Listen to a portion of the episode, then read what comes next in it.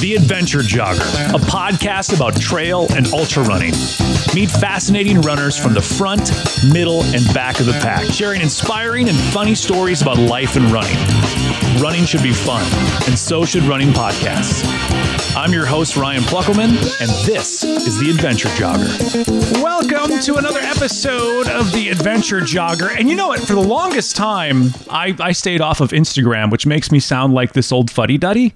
You know, like, how could I how could I not be on Instagram? What's going on with that? But what I found is that i there's some really inspiring people on Instagram, people that I follow and and they inspire me, and I see them just just killing it every single day. And I'm not talking about the the super duper elite athletes.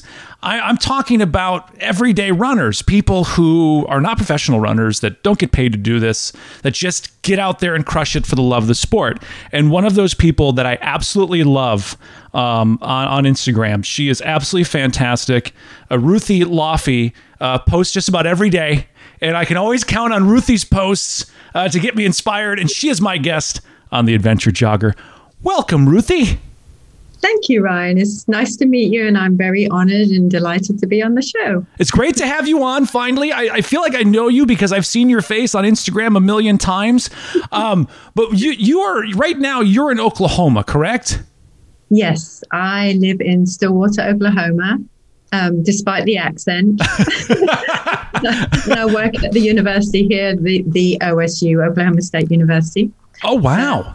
Yeah, love it. Now, I will say that that is definitely not an Oklahoma accent. That's not the accent that you hear the Cowboys have in yeah, in the in the no, movies. I don't think so. I can't do the accent to save my life, but I like to tell people if they ask where I'm from, I say I'm from Slapout, Oklahoma, which is Panhandle.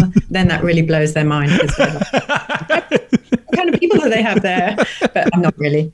I've lived in the States for since um, 1994. So, you know, it's, a while. They say that once you reach a certain age, if you move, you generally won't lose your accent. Like if you move as a small child, you may lose it or you may just keep it if your parents have it. But they say once, if you're an adult, it may dull a little bit, but you never really lose it. Well, that's interesting. That's probably true because, yeah, but I, I always tell anyone I work with and the students I work with that I get plenty of practice. So, you know, that's why I still have my accent. so, so, where are you originally from, Ruthie? I'm originally from a place called the nearest town is Norwich. It's in Norfolk, in the UK okay. on the East Coast. And much like Oklahoma, it's very flat and very green and very windy. Mm-hmm. Um, but I moved overseas in 1986 when I was in my early 20s to live in about eight different countries. And so I've lived all over the world and run in some of those places as well. So, what, what made you decide to leave the confines of home, the comforts of home, to, to travel the world? I think that was called my first husband. he, was uh, he he's an oily was an oily so oil oil field you know so we. Well, I like that term better. That does. I will say this in Oklahoma, if you called someone an oily, they'd be like, "I'm an oil rig worker." All it's all, all. it's all rig. Yeah. I work an all rig. I know oily. They would be really insulted by it, but I actually like that term. I think we should adopt it. I think oily should be the new term for uh, people who work on the rig. Yeah. So we, anyway, we we met in England, and then he kind of suggested that would I like to move to India with him, and I said okay. yeah. So it started there. So um, lived in India, uh, Russia, Egypt, Angola, Nigeria, South Africa, and I think that's it. Yeah, quite wow. a few places. That's that's amazing. That's a whole lot of of life, and I, I'm sure you found that in all of those travels and moving to all those different places, it kind of broadens your horizons and kind of changes your worldview uh, worldview a bit, doesn't it?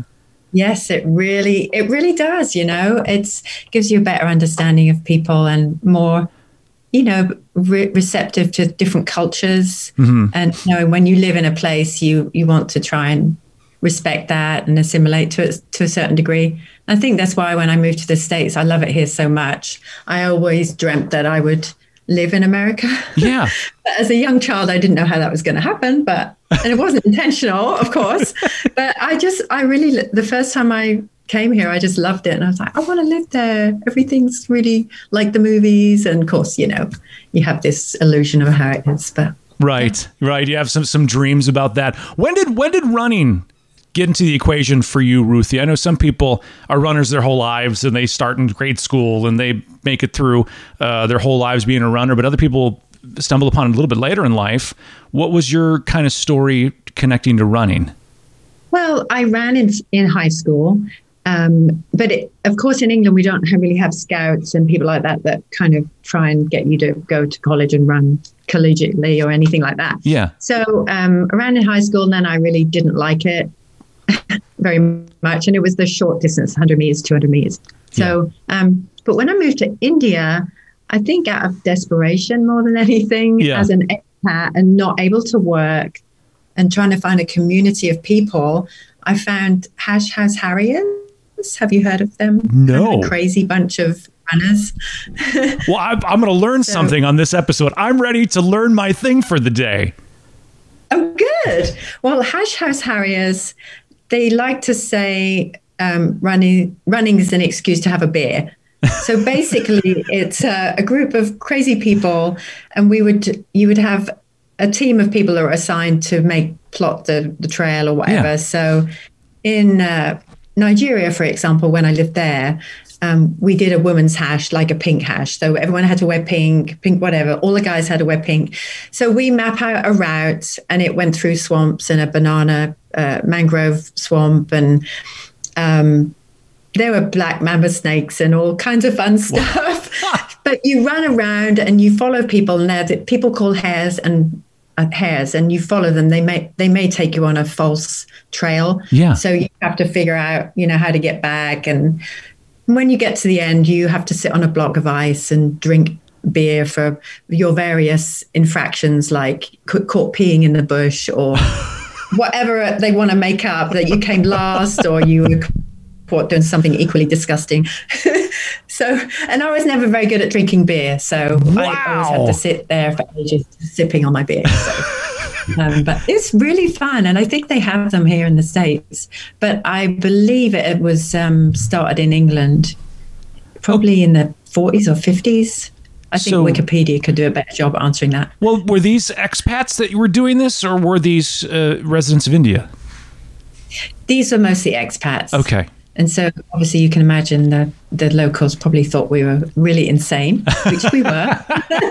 but um, yeah, it was it's really fun. It was a great way to connect with people that were really laid back, kind of like ultra running, yeah. but you know, way before I knew about ultra running.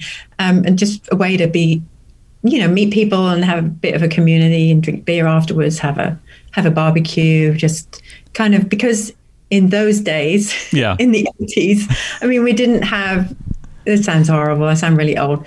Internet and you know all of those yeah. things. So we relied a lot more on community getting together to kind of keep each other afloat sometimes because it was just hard living in a place where you can't really do anything but be an expat, especially an expat wife. You know. Right, right. You're just so and so. You're the you're the oily's wife. I'm the oily's wife. Exactly. Yeah. so it was it was really fun though. And I think I realized that I was quite a good distance runner mm-hmm. at that time. And we wouldn't do any more than about eight miles, five to eight miles in one of those kind of runs. Yeah. But I really started to enjoy it. And then when we moved to South Africa, uh, Cape Town, I joined a running mm-hmm. club there and I kind of got into it more. And then, of course, moving back to the States in 94 was when I really started to kind of get really hooked on half marathons, a marathon here and there, and um, then ultra running ultimately. Well, 1994 that's really before the, the boom. I mean, ultra running is just this thing that's done by the local wacko. The local nut job is the one that does it. You hear about these crazy people and there's stories about them, but it was definitely, yeah. uh, it was a half marathon, marathon world in the 90s Right. for a whole lot of people. It was interesting, Ruthie, when you're talking about when you were in high school and you were a high school sprinter and, and how running, they, they, didn't, they didn't have scouts for women at that point, And so your running kind of stopped. I found out from my mother the other day that uh, the first year that the state of Wisconsin had track and field for women was her senior year of high school. And she went to the first ever state championship for women and ran the 50 and the 100 yard dash in the first ever state track meet for women. Wow, that's crazy. And my mom's not like 100 years old. She's like 70, you know? So it's, it's, it wasn't that long ago. It was like the, I want to say the late 60s, early 70s.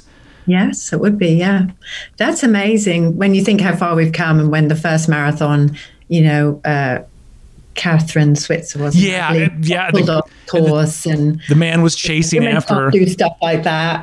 I just I'm, I'm I'm honestly blown away, and I, I that that people thought that women's uteruses would fall out if they did a marathon. Like, what is that based on? Did you have a Yeah, focus exactly. group? What was? Did you witness someone's uterus falling out at, at a certain mileage? Like what? Like who came up with that idea? I think it was a stuffed shirt, which is a guy in a suit, basically, It was came a, up with that yes, idea. it was a man with a very tiny penis who's very Yeah. yeah. What happened was he was picking up jogging. He's like, I'm gonna, I'm gonna do this jogging thing, and there was a there was a gal in the neighborhood that smoked him all the time. Yes. You know, he'd see he'd see her running laps. She'd just run laps around him. He'd be like, "Rah, rah, "Not going to have any women running these marathons. I'll tell you that for sure." And so his, it was his hurt pride that caused him to make this entire thing up. I kind of, I would be inclined to agree with that because even now, guys don't like getting chicked. You know. you know that, and that's kind of it's i think it's getting better a, a bit i think there's a lot of a lot of guys that are like you know let's, come on don't, be- don't be a fucking idiot it's like Yes. there's a lot of there's a lot of gals out there a lot um actually i think it would probably take less time to name the gals that that I, I'm faster than than the ones that are faster than me. Uh, but yeah, I mean, it's just it's it's a sight to behold. And with, I think the beauty about ultra running is is that the gap is different. It's, it's quite a bit smaller, and you have uh, women winning overalls at, at, at races, and it, and it humbles you. And I know for me, I think I had to kind of if I did have some some sexist ideas in my head. Um, and I'm not saying I'm perfect, so I'm not. I'm not the the the wokest wokerson that's ever woked. Um, but I think having girls, being being the dad of, of daughters, and as as now I've got a 19 year old and a 14 year old, you can't you can't really be a, a, a sexist when you have those those two gals in your life because they'll correct you. Like they'll they'll just say, "Dad, that's the stupidest thing I've ever heard." They they have no no problems correcting Dad as quickly as possible if I need to up my woke level. Yes, and you, you're right. Uh, I mean, it's the same at the university. You know, dealing with younger people, and yeah, they'll they'll step out there and say, "Hey," you know. Then you have to really readjust how you try to keep up with what's happening in the present. You know, Right. And I don't want to appear to be. I mean, I'm older, but I I try to kind of understand and you know follow along. We try to be a little more woke, right, Ruthie? yeah, yeah, exactly. Yes. you want true. right. You want that goal to be like, Professor Laffy, you are so woke. You know. I know all the all the words come out, don't they? so did, let me ask you this: Did your mum? So she did good in her fifty and hundred year. She she said she made it to the she did finals. She didn't win this. She didn't win the state. So you know, if that's the case, I would have like a sign out in her front yard that said, "Here lives the first ever." Wisconsin women's track state track meet, uh, 50 yard dash champion. But yeah, I love that. That's really nice that she told you that. That's a that's a cool story. Yeah, uh, but it's so hard to believe, you know, because you because I look at it now, and you know, as, as a guy, I mean, what do I, what the hell do I know about sexism? I haven't experienced it, but I'm like, oh no, by the 1900s, uh, once women got the right to vote, everything was great, right? And then you realize, like, like my mom was telling me that um that women got in trouble, like girls got in trouble in high school for wearing slacks.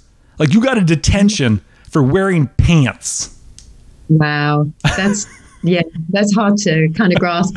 Although I think I remember when I was in secondary school, I got we had to wear ties and a uniform, and I got Yeah. told off because my tie was too big. Like I, made a fashion item out of it, and they didn't like it. That, you know. so back to running, as as Yes. we've we've established that Ruthie and I are very woke individuals. Um, so we are. We, yeah. we woke the planet. Oh, so yeah, exactly. We woke the woke, we talk the woke. You know, we're we're all we're all good on that. Or we toke the toke. What? No, this isn't I Colorado. like that. so, so half marathons, marathons. It's the '90s. Um, you're back in the states. Are you working at, at at Oklahoma State University at this point, or where are you now? I'm in Oklahoma City. Okay. And so um, I first kind of connected with a, a runner colleague, and he said, I'd run a 5K and did, did really quite well in it. And he said, Well, why don't you run a marathon? I was like, Okay. I had no clue what I was doing, but in 1995, I ran the Houston Tenneco. Was Yeah. what it was then. And I ran it in like three and a half hours, and I had no idea what I was doing. But uh, apparently, that was quite good. Uh, yeah. And I was in my, let's see, 20s, somewhere there. A woman never tells. You were some age between birth and death. Yeah, that, yeah. so, um, but that was great. And then I kind of got the bug. And then in Oklahoma City, we had the bombing, Yeah. the Murrah building. And I was in Oklahoma City when it happened and felt it and all of that stuff. So, but out of that, my point is a marathon evolved and it's still run every year. And that then kind of oiled the oiled the wheels Yeah. for me to start running that marathon. Yeah. So I ran that consistently for about eight years. Um, and that was it, it was just really gratifying to do it for a because and for somebody that died, passed away in that bombing. You could wear a, a bib for somebody in memory, and that Yeah. was very meaningful to me. So um, yeah, marathons, and then and I always did really pretty well at those. And then in I think it was 2015. Yeah. That's a big jump. There's a huge time jump. You're you're Yes. skipping over a lot of questions that I have in a whole era. All right, we'll go back then. Okay. I'll go First of all, bit. stop. Because I, I I need to know, Ruthie. You know, you're someone who's lived a lot of places in the world. You've seen a lot of things. Did you ever th- like? Did you experience terrorism before the Oklahoma City bombing and any other place that you've lived? Yes, I did in um, Nigeria. I was, um, you know, we had to be driven around because it was safer. That's Yeah. just how it was, unfortunately. Um, I got caught in the middle of a, a riot or a coup, and they were throwing tear gas and banging on our car, and there was women in the car with Yeah. the drivers. That was frightening, terrifying. But we got out of that, and then in Angola, which was Luanda, which was a war zone at that time. Yeah. Civil war was going on. So it was quite an unnerving to live there. And our house got mortar bombed, but we weren't there when it happened, thank God. they blew tried to blow the door out in the front. Holy And cow! so that was kind of scary. And then when I lived in Russia, um, you may or may not remember in the early 90s, after uh, Boris Yeltsin, they were transitioning. Um, all the hardline communists holed up in their what they call their White House. yeah. So we, I had just got, there with another couple of ladies, and we were in the apartment, and they were they had tanks out, and they were trying to bomb these people out of the White House, so Yeah. we could hear all the explosions, and we saw it on CNN at the same time. it was like That's got to be so, so surreal. really so there, there's three occasions where um, it was kind of scary, but they're they're all experiences that I learned from, and I, I'm not the most um, confident person or the uh, I'm quite a fearful person, but obviously Really? that kind of, yeah. I would not So guessed I that. if I can live in those places. Anybody could kind of go through those things, but you just learn to adapt. You know. but you grow up and, and you and you see America and you see the United States in these m- movies and you know it's all- it's it's everywhere right it's it's the culture it's the pop culture it's you want to experience it. You go there yourself and then you you end up going back there.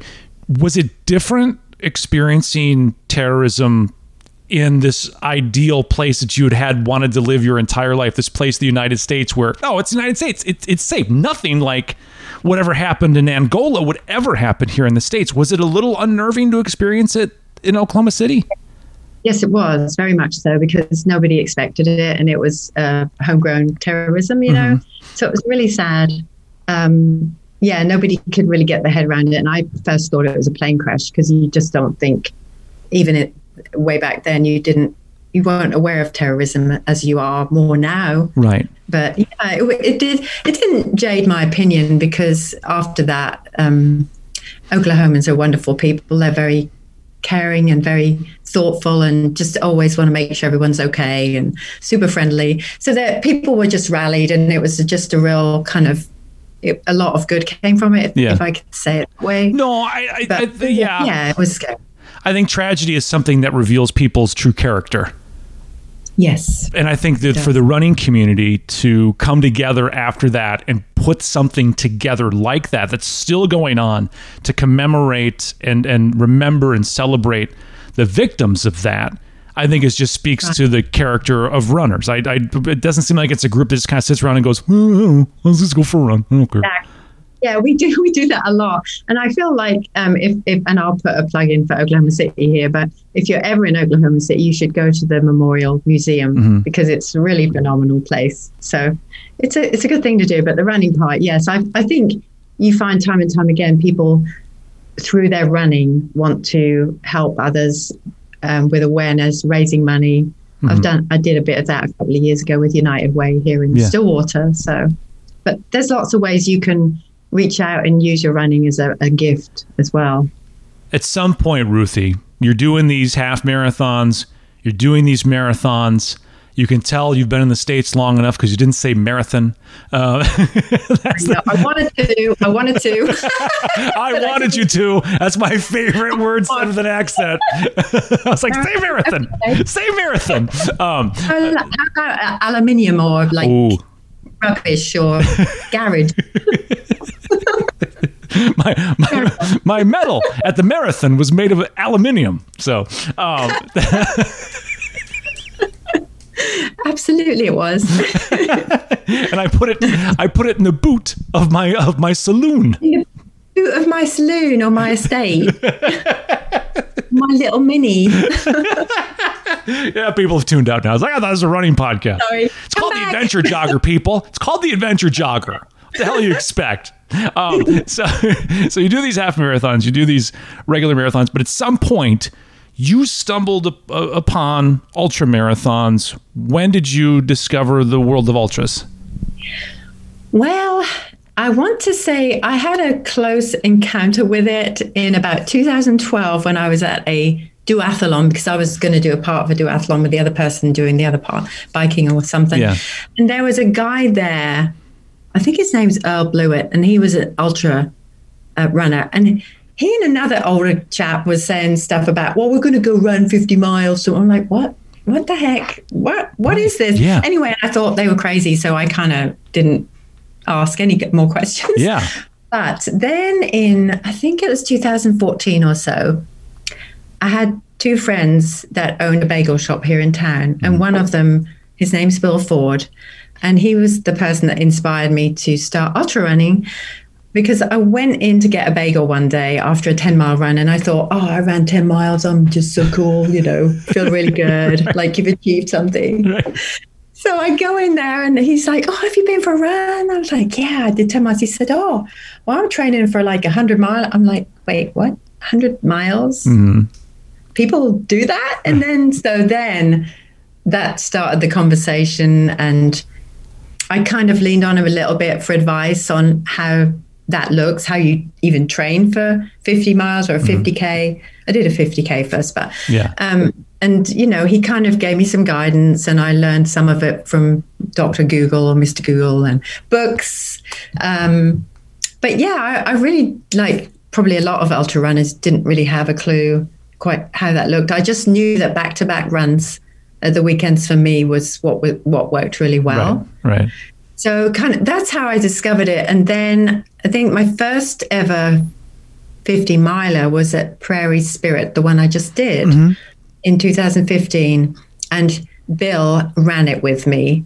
So we ran together and it was amazing, except that I got a stress fracture in my sacrum Uh, didn't realize it was that until uh, mile 18, it started to hurt really bad. But I just kept running and I finished. And You ran couldn't- 32 miles on a fractured whatever sacrum? sacrum. Yeah, I, I didn't know. I was like, I've never had a stress fracture. Right. Holy you know, I'm crap. ultra runner. We pain, schmain. just pain is just get me to the aid station so I can have some, a handful of potato chips. Yeah, and a, some fireball or something. Not that I drink that stuff, but you know. Do you not drink Fireball? Have you not had that swill? no, somebody tried to offer me some the other day when we were. I was running in. I was like, "No, I'm good." White Claw. Now, White Claws are different. Ah, different thing. yeah, uh, that's. I thank you for saying that. I can blame you lot for the White Claw Oh, addiction, probably. Were you not in on that game first? yes, Oh, so so you you discovered it through this podcast. yes, I did. Because you kept, you guys kept talking about. it. I was like, "What is this stuff?" And I actually really like it. I like it too, but it started off honestly as a joke because my my mother in law would drink it all the time. Like she would bring it, like she would bring like a case of White Claw when she would visit, and I'm like, what the hell is this crap? You know? And and, and I heard more and more people talking about it, and then the people were like saying how it's like it's like uppity um, for basic basic women, whatever that means. Uh, and I'm like, I'm gonna flip the script Yeah. here. I'm gonna flip the script. Because because all because because trail run ultra running at the time was like everyone's talking about oh I want to drink this uh, uh, micro brewed IPA that's got zero two nine percent you know gravity and all this weird stuff right? And I'm like okay we are taking all this stuff too seriously. I'm going to see if I can get the least ultra drink imaginable to get it and sneak it into the ultra world. Like, because, like, what is the opposite of craft beer? Yes. Mass produced spiked seltzer. yeah. But I think you should have had some uh, commission from doing that. Oh, they 'cause I owe me think so you're much the one money. who's responsible. right. They owe me so much money. That's why they haven't sued me for the claw mile because they're like, ah, we don't want to mess this guy. no, it's it's great though. It's really good. Yeah. By the way, this Oh, yeah. podcast is not brought to you by White Claw, and I am waiting for the for the day when I go to my mailbox and I'm, dear Mr. Pluckerman, please stop referring to our beverage. Well, I like the raspberry one, so you know. That's one of the better ones. My favorite is the natural lime. My wife likes the grapefruit, which I think is awful. Shit, that's her favorite. It's absolutely disgusting. But Everyone, everyone likes different things, and here I go again, deviating in adventure venture jogger. you know, if people wanted serious podcasts, they would have listened to something else. You sorry, sorry, you downloaded. You should have known. You downloaded this at your own risk. You should have known. But this is going to be so. so, so Prairie Spirit. That's your first 50k or 50 miler. You run this thing with a with a, a stress a stress fracture in your sacrum. Say that five times fast on a white claw, everybody. Um, so what was your what was your time? Did it was it a miserable experience? Um, my time was nine hours thirty nine minutes. Not bad. I was pretty pleased with, um, but it was kind of painful towards the end. But you know, I just I just wanted to get through it, and Bill was trying to you know get me through that last you know where you kind of your body starts to shut down as an ultra runner. If you're a new ultra runner, you don't really know what's going on. No, not a You're clue. just clueless. Yeah. So you just kind of go with it. And he was, you know, he was talking to me and trying to get me pepped up and tell me all these ridiculous stories. And I wanted him to shut up. I didn't tell him that. but yeah, it was a really good experience. Um, and I look back and I just, I just got the bug for it. I just love what we can achieve, what our bodies can do, and and in concert with our minds, obviously. Right. That's a huge part of it. So Were you at the end when your buddy is telling you these funny stories and you're like, "Would you shut? I am tired of this rubbish. Would you shut your trap hole?" Um, were you saying to yourself like, "This is a one and done thing. I'm checking off the box and I am never doing this again," or were you saying like, "Hmm, Yes, the, I was saying "hmm" because I really wa- I wanted to do more. I wanted to explore the possibility of 100 milers, and you know, I had a break a couple of. di- Obviously, I couldn't run for about I don't know a couple of months, so I did other stuff. But yeah, once I got my feet under me again, I was looking for, I was on UltraSignup. What, what can I do now? And um, yeah, I, I totally got the bag. And I just love running is kind of my therapy. Mm-hmm. And especially since the last year, you know, COVID, Yeah. it, it has helped me through a lot of that, just that, that mental peace and being, being able to get outside Right. in, in the nature. I love running in the in the on the trails really, and it just gives you a great sense of freedom and empowerment that you're out there doing something mm-hmm. that you can control it. You know, to Yeah. a degree. Did you get to that 100 mile goal yet? Oh yes, I've done four. So I did my first hundred. I think it was 2017. My first one that I complete, the first one I did was a DNF. Yeah. It was at, um, I think it was Brazos Bend. Okay. I'd have to look it up on UltraSignup. That's okay. But the one, I, the one I actually completed was a Brazos Bend. That was the first one I did, and I had two people with me that helped crew and pace. Yeah. And it was 2018, I think, December, and it had rained so much the night before, so it was it was very um, there was tons of rain. It was muddy.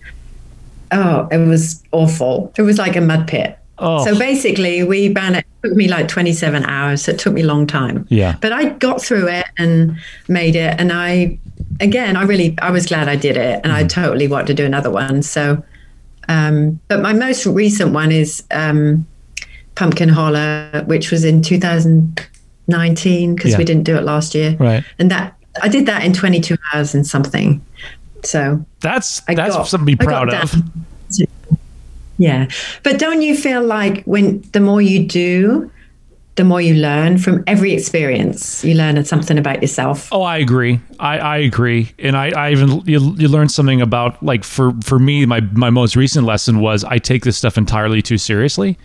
Um, you know, and I and I I feel like I'm a slave. I've, I've for a while I've been a slave to the watch, and so I I've just I've been running without it. I've been I don't know how long I've gone. I don't know when. I'm just gonna gonna go by go by feel and just take it as it as it is because I just don't want to live in the world of you know the watch vibrating every mile and the, the splits and stuff like that. I just want to kind of en- enjoy it for what it is. Right. So- When you feel it, I, I, I don't generally, I have my watch on, obviously, but Yeah. I don't gauge my run, but I don't look at it. And if I'm on really long training runs, I kind of have certain routes around town or Yeah. on the trails, but I won't look at my watch because if I look and then I'm less ahead than I think I am, then I get really dejected. I'm like, Right. "Ah." So, Right. But mentally, it does your does your head in. So Right. you know, yeah. And I think I I found too, Ruthie, that I I would get frustrated if things didn't go the way I wanted them to go. If if I was expecting, you know, this certain pace and this certain thing and to feel this certain way and it wasn't going that way, I was getting frustrated. But then I'm like, what right do I have to dictate terms to the universe? Like, listen, this is all going to be how I want. And if I don't get it, I'm going to be really, really pissed off. Yeah. So there, I'm going to take my watch off. I'm glad you took your watch off. That's really good. Yeah. Because I had a fr- I have a colleague that runs, and he's every five seconds. I'm like, stop looking at your watch, Well, it- because it, it just can really ruin the whole vibe of the run. What I what I do, and I don't know if you've noticed this, Ruthie. Um, there there seems to be a rather my way or the highway thought in a lot of uh, trail running boards on on the internet. I'm looking at you, trail and ultra runners. I'm looking at you, um, because you see it all the time when someone posts like, "Hey, I'm looking for a new watch." You know, first of all, if I see another damn Coros or Garmin post, listen, it, we've already settled that. But anyway, but what, but you know, and then somebody always chimes in like, "Why are you wearing a watch?" With the this, you know, and, and or my favorite one is the headphones. Yeah. If someone is asking on an internet page, "What headphones do you like?" and you chime in with you shouldn't listen to headphones you should listen to your heartbeat and your breathing and nature no one looks at that comment and goes but that is an awesome person Right. you come across right you come across as a twat you know Yes. You should be running track and field or not Yes. not saying those people are idiots but if you're that kind of vested in like all of the nu- the numbers and all Right. of that stuff you're in the wrong yes area. i'm i'm a big fan of different strokes for different folks if you Yeah. find that that your running benefits from watch awesome. If you find that it benefits from you know just going by feel awesome. If you're if the sound of nature and the birds chirping and the deer's fucking and and that sort of thing if that like like Yeah. brings joy to your heart go for it. If you want to listen to the adventure jogger or cultra or 10 junk miles or bread their greatest hits album or you know dr hook or yeah love, love the oh hook let's see. Or you know if that's what you want then, then that brings your heart joy then you go for it. But uh, there is i noticed that a lot on the board. It's like someone's posting a question and someone's got to post on there why they're wrong for wanting to do that thing. It's like listen buddy that person's not the first person that's decided to run with headphones. Like this is the person going wait a minute. Right. No one's done this before. I'm going to give this a try. No there are 10 quadrillion headphones for runners you know, you go on Amazon, type in exercise headphones, you'll be scrolling till your finger cramps up. you know? no you're right i agree people, should be able to do whatever works for them Yeah. and yeah some people get on there and i, I always try to be very kind of um I don't know, give them something to think about from my perspective. Yeah. I'm never judgy, but you're right. Yeah. If I see those posts, I tend to scroll on like, I can't deal with that. Then everyone gets in a fight and I Yep. have to read those comments because that's kind of funny then. It is. It is. I stay out of those things. I just use those pages to schlop my podcast. That's what I do. Like, hey, everybody, I know you're arguing, but did you ever check out this podcast? It's called The Right, Adventure that's Jogger. great. Well, they need to check out your podcast. I love it. thank I, I used to listen to you way back, and then last year when you started with Karl Yeah. Meltzer Yeah. on the on the first one, Yeah. I was up in Colorado when I heard that one and ra- running up the mountain, and I loved it. It was so good. Well, thank you. It's wonderful. Yeah, it, it, it's you know the coolest thing about it is is that is it's meeting like really cool people, and and everybody's got a really cool story if you just can find the way to get it out of them, and mm-hmm. so that's kind of kind of cool. There's so many really interesting people in this sport. I've I don't think I've I've met anyone where I'm like, oh god, oh god, really? You know, like I, I don't think I've I've really I've always I've always walked away from an interview and I'm like, "Oh, that's someone I'd like to have a beer with. That's someone I'd love to, you know, share some miles with. Right. It's, it's always different. Everyone's got a different story. Hmm. That's the truth. But Absolutely. yeah, I think 100 miles, I love. Um, I, I've kind of thought about doing a 200 miler in the back of my mind. So we'll see. I, I hate 200 milers because it makes 100 milers look like a half marathon. You know, it's like, it's like like, where is it going to stop? Okay, now we're going to do 400 miles. let's slap No. 100. Yeah, you, you slap that 100 mile sticker on your car, and then the neighbor drives by with 200. Like, God damn it, Candace! Oh my God. Yeah, that would make me mad. I'm kidding. I'm completely kidding, folks.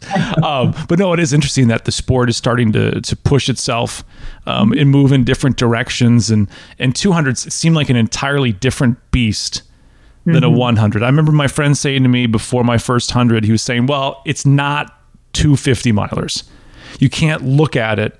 as 250 milers you just it just your body adapts and it's completely different so don't judge your 50 mile experience don't use that to judge your 100 mile experience because there are two entirely different distances and it is not like running a 50 miler stopping and then running a 50 miler again it's entirely different which is the same but Yeah. it does seem like those 200 milers really it, that is a that is a monster that i have no desire to tackle at all right now I would do. I would do it with somebody else. Got a friend who might. I could. You know, we talked about doing it, but I don't know if you'd still be friends with that person at the end because imagine how cranky everybody is at the end of a hundred miler. You're that much crankier, but for that much longer.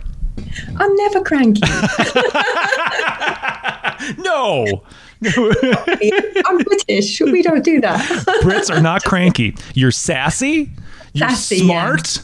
And according to reality TV, you're the only people we Americans trust to insult us on our on our intelligence, our talent, and our cooking ability. That's Oh my gosh, yes. That's yeah. We yeah we love to do that. My dad does especially, but he loves it too. So We need to get him for a game. We need to bring him over and give him a reality show where he can just yell at Americans with, you know, oh, you can do that without a reality show. you infantile pillock, this tastes awful. You know, yeah, or things like, oh, you said pillock. yeah.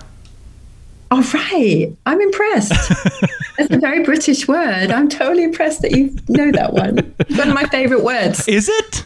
Yes, Oh, because you could call people a pillock and they'd have no idea what you're talking about. exactly. They have no clue. You could be like, move to the side, Pillock. And they'd be like, oh, my name's not Pillock. My name is Peter. And I'll gladly move aside. They wouldn't even know.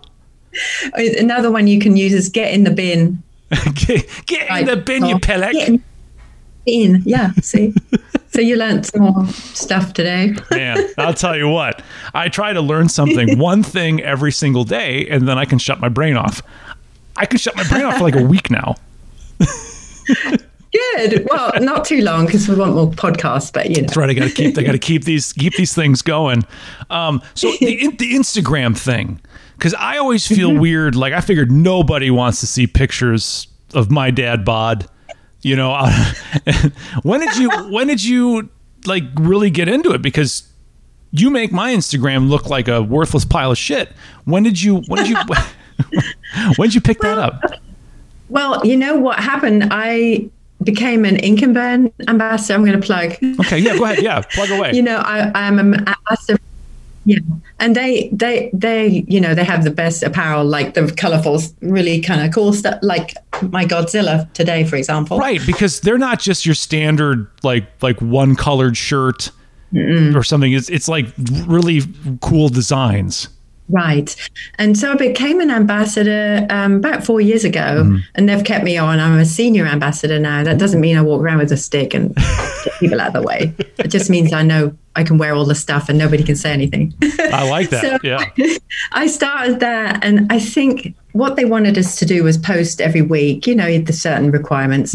But I just embraced it fully, and I just started to post every day because I run most days, Yeah. maybe five out of seven days. Yeah. So I, I just love to post and connect that, and that in return is a way for me to post about trying to, you know, encourage other people to be inspired, not necessarily to run, but just generally in life to to be happier about everything. So I just love their gear, and I just I wear it all the time. I mean, I'd wear it at work if I could get away with it. Well, maybe someday. Have them make you one that looks like a like a like a uh, like a nice blouse you wear at work, and it's like it's a running shirt that looks like a blouse. Well, actually, I could do that because they do custom printing. So. See, see, Yeah, they're amazing. So that's kind of how I got into it initially. And then I realized that people actually quite enjoyed reading my stuff. yeah. But what you said earlier in the podcast, which was interesting, is that you are you're not a like a like a you said you struggle with self confidence a little bit, and you're so I would never have guessed that through your Instagram because you post a lot and you I, I love the I love the jumping in the air and all that stuff. Like you seem like a very confident person. If someone just looked at your Instagram, mm-hmm. is that is that something that you find freeing or, or how- why is it that you're so darn look so darn confident on Instagram, but that's you know something that you struggle with? Um, I think through the the media or the the, the ultra running, that has really empowered me as a person. And I would say that and being able to wear these clothes is like this is my um, different persona Yeah, that I can have for Instagram, and I can really just speak from my heart and. I, and it's freeing for me, but I'm a lot more confident than I ever used to be. I think part of that is getting older as well. Yeah. because you know you just kind of learn to live within your own body and i'm just happy. I'm 58 so i'm very proud that i can still run as well as i do in distance and and and do it well and be blessed without too many injuries touch wood. But yeah so i um yeah and i think some of that's a british thing we're not the most we're not raised to be uber confident you know So you're saying raised- Gordon Ramsay is the exception and not the rule? Oh God, yes, he is definitely. I don't know what he got, but he got something else in there as well. But yeah, so yeah, that was just a way for me to to to kind of use that part of me that yearned to be out there and confident. That's interesting because Yeah. I, I don't know if you've ever read Joseph Campbell. He was this great comparative mythologist. Um, he he died probably ten years ago, and and George Lucas used his book Hero with a thousand of a thousand faces to kind of use the basis of Star Wars. He was the guy who came up with like uh, the the mono myth and how the the hero's journey. That was him. He came up with like all stories kind of follow this basic structure the hero's Right. journey and he talked about it, it's really he's really fascinating he reads kind of kind of heady you know he's got a three part series called the masks of god and he kind of goes through different cultures uh, of, you can tell the books are old because he he has it's one's labeled oriental mythology. So it wouldn't be called that anymore but these books are, are kind of old. But, but he talked about how a lot of primitive cultures would use masks in in uh, in initiation rites and in rituals, and the warriors would wear them, and it would be like the mask would represent the, a, a certain god in their pantheon, and they'd put that mask on, and the warriors would believe that mask, they would become that that god or other cultures would just put the mask on and they would become that character. And they would just uh, like they would they would sell fully into this. And it made me when you talked about the the funky outfits that you have um and how that it, it's empowering. It's almost like that it's almost like that mask that mask of the warrior you know? Yeah, thank you. That's a really good bit of therapy right there. That that's perfect. That's exactly what it feels like. I think that's yeah, that's part of me that doesn't come out very often, and that that's that's a really good analogy. well it's a way to channel the, a you that's in there right there's a yeah And I'm I'm a very kind of vivacious person, yeah um, but I can also be very introverted. So running, ultra running, also allows you to do that because you can. I run a lot on my own, so I feel like I can go out and run, and I don't have to talk to anybody. I'll look and say hello, but I can, you know, just kind of do my own thing. yeah So yeah, that's a that's a great way to put it. I think that has a lot to do with it. I think it's I try to always encourage younger women especially to be confident in themselves because I mm. know as I grew up I I didn't have that and I think the running has a has been a great tool for me to be able to become more confident and know that I can do hard things and well you know anybody can if they put their mind to it they can do it. Right, and you weren't allowed to at a certain time. There was a time when when assertive women, were self-confident women, were viewed in society as a bitch. That was Right. you know, like you couldn't do that.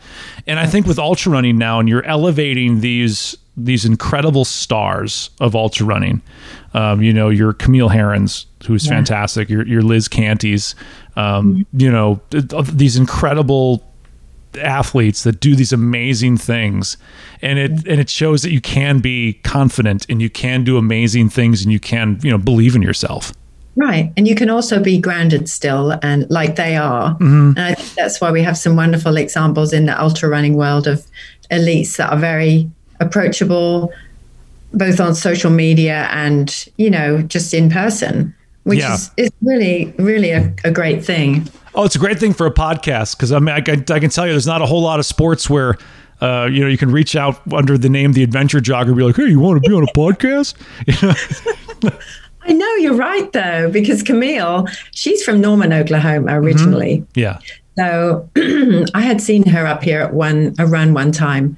It was a 10k, but Yeah. I was remember looking at her, I think she's fast. Obviously, she won it, but Yeah. I didn't know where she would go from there. But obviously, you know, she but she's one of those people that's very full of life, very approachable, and just r- a real inspiration. You know, Yeah. you you have certain people that you look at and you're like, wow, they're inspirational, but they're not intimidating. Right. Yeah, exactly. And I kind of, I'll, I will say that I have a pretty good success rate of reaching out to people and then them saying like, "Oh yeah, I'll come on." There's some big fish that I've that I've never heard back from, um, and I'll, I'll I'll still send something anyway in the hopes that maybe I will see something. I was I was quite shocked when I heard back from Dean when I when I reached the Dean Karnazes. Oh yeah. Yeah. I was like sitting there. I'm like, I'm just gonna send him a message on Instagram. This dude's not checking. He's got a million followers. There's no way in hell he checks his inbox. But why not? And I'm like, "Arr." all of a sudden I hear something back like, yeah, let's get together. I'm like, is this his people? is this real? And so yeah, so that was kind of my like, oh shit moment for That was a great podcast. He, it was very interesting because I'd never really heard him talk like that. Yeah. It was just real friendly and very kind of informative, and you just got a real idea of who he was as a person. Yeah, he wants to come on again sometime, so you know. I don't know if he was just saying that to get off the phone, like, yeah, yeah, I'll come on another time. I gotta go, you know. Oh no, I think he sounded like he wanted to come back.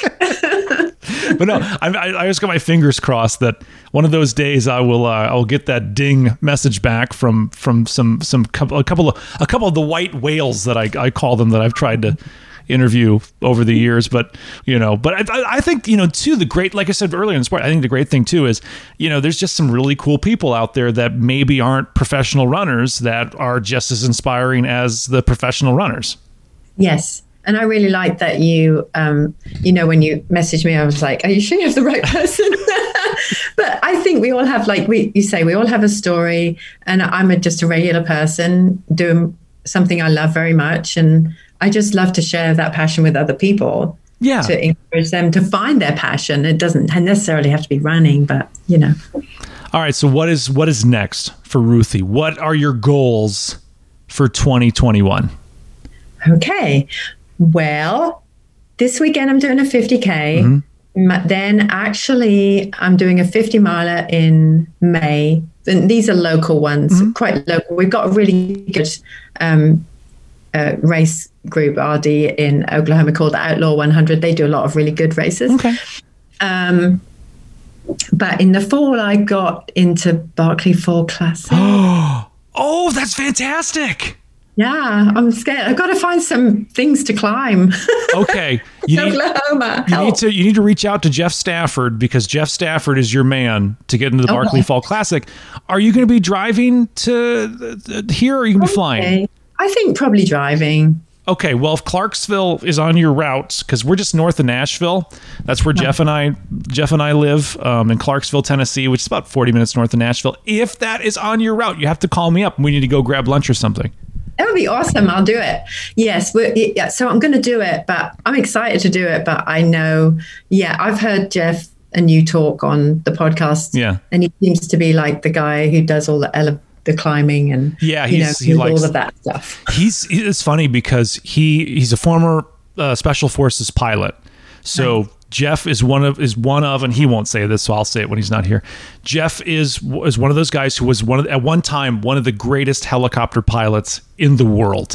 Like could land on anything like they, they sent him into the craziest spots to go do crazy things. And so he's a very pilot minded prepared person and so I'll never forget the first race that he crewed at. He printed out these topographical maps of the race course. And I'm like, Wow. where the hell did you get these? He's like, that's a government computer. You don't need to know about that. And so he's like marking little markings on there and like showing me like, no, this doesn't look too big in the elevation profile, but you can tell right here on the topographical map. And he just kind of plans things out, right?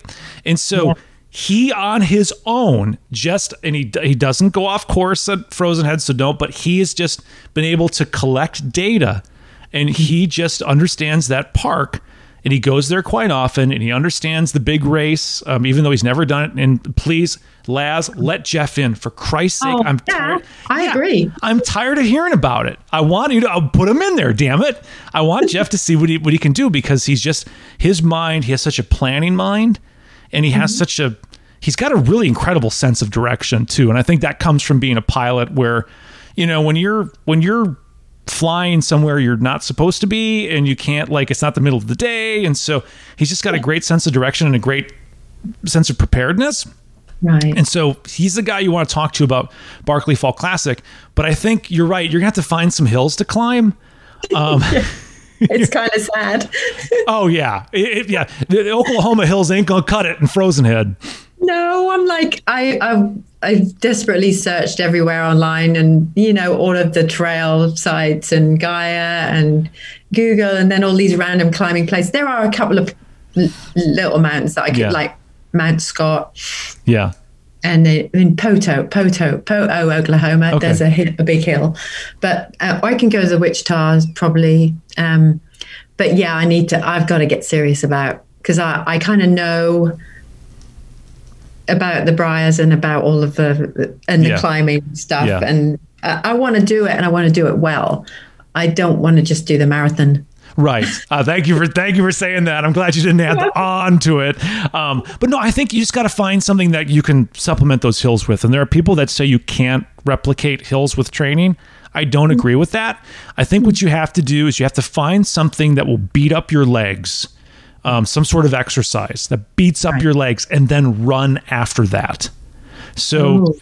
you're running. It's like you're running on really worked out legs. Legs. That's a good idea. So something like uh, weighted step ups um, is Yeah. one. You know, you could do that. Some sort of like low intensity or like body weight squats, a whole bunch of body weight squats. So just kind of come up with some sort of workout where you can really just trash your legs and then go run after your legs are trashed. Right, because that'll start to condition them. Um, yeah, so Barkley Fall Classic, and then um, I'm signed up to do Tunnel Hill as Oh well. wow! Oh, that's like that's like an hour and a half for me too. That's great. That's really close, and that that was because I deferred, and then obviously last year happened, and I got deferred again. To Yeah. so, I I elected not to do it last year because I knew he was trying to. Yeah. Weed out the list, and I was like, uh, it's probably not realistic for me to travel and do it. Right. So that's my plan this year as well. So I'm excited about that. Tunnel Hill's a great race. Um, it's really well done. It is really well done, top notch. And I think people kind of poo poo on it because, like, wow, it's flat.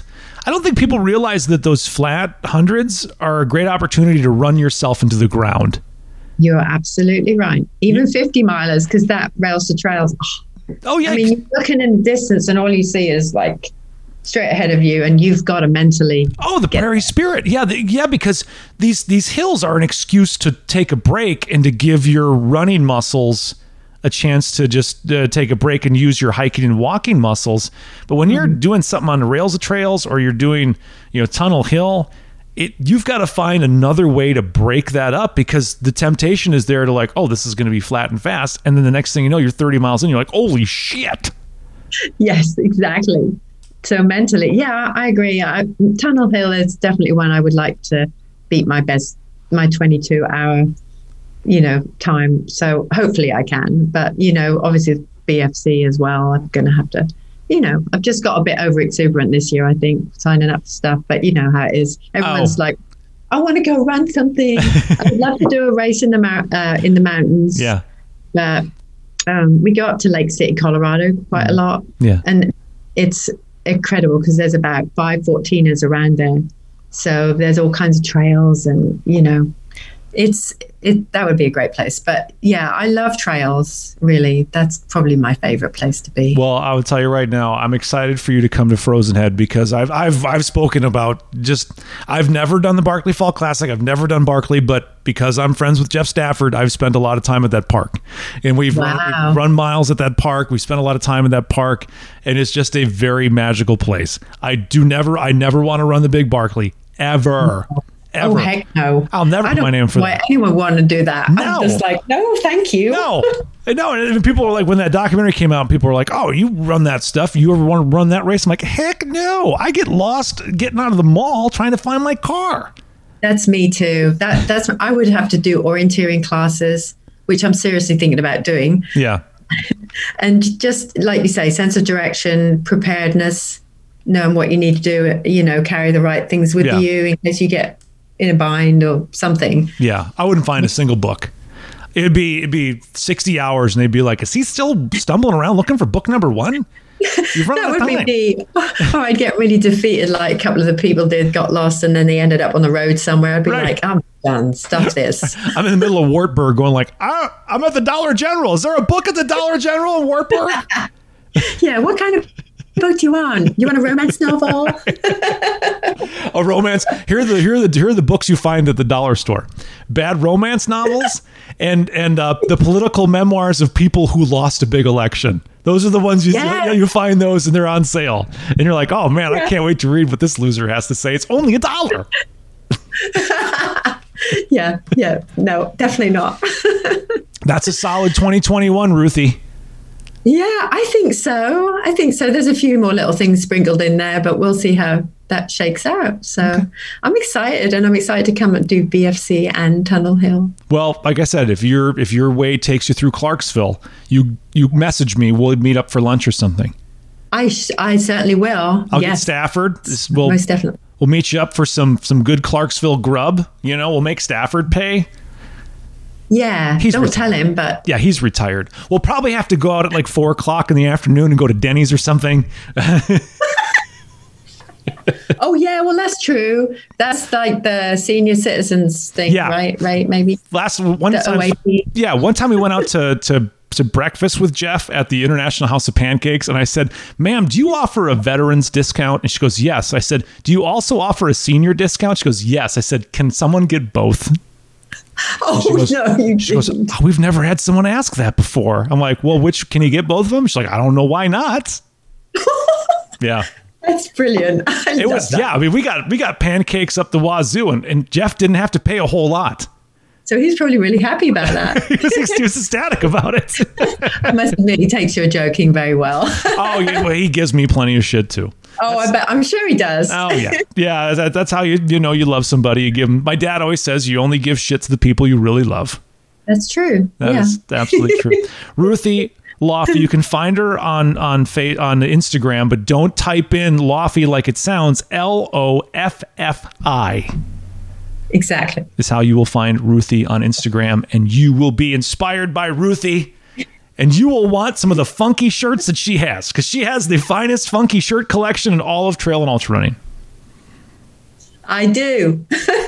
Thank you so much, Ruthie. This was this was a blast. Thanks for joining me. Thank you. I had fun. It was brilliant. All right, everybody. AdventureJogger.com. Check it out. There's gear, there's old episodes. Get caught up. Check it out, and thanks for listening. We are 100% listener supported. You can make a monthly pledge on our Patreon page. Just search The Adventure Jogger on Patreon or go to theadventurejogger.com. Join the community on Facebook and Instagram by searching The Adventure Jogger. And subscribe to The Adventure Jogger wherever you get your podcasts so you don't miss a single episode.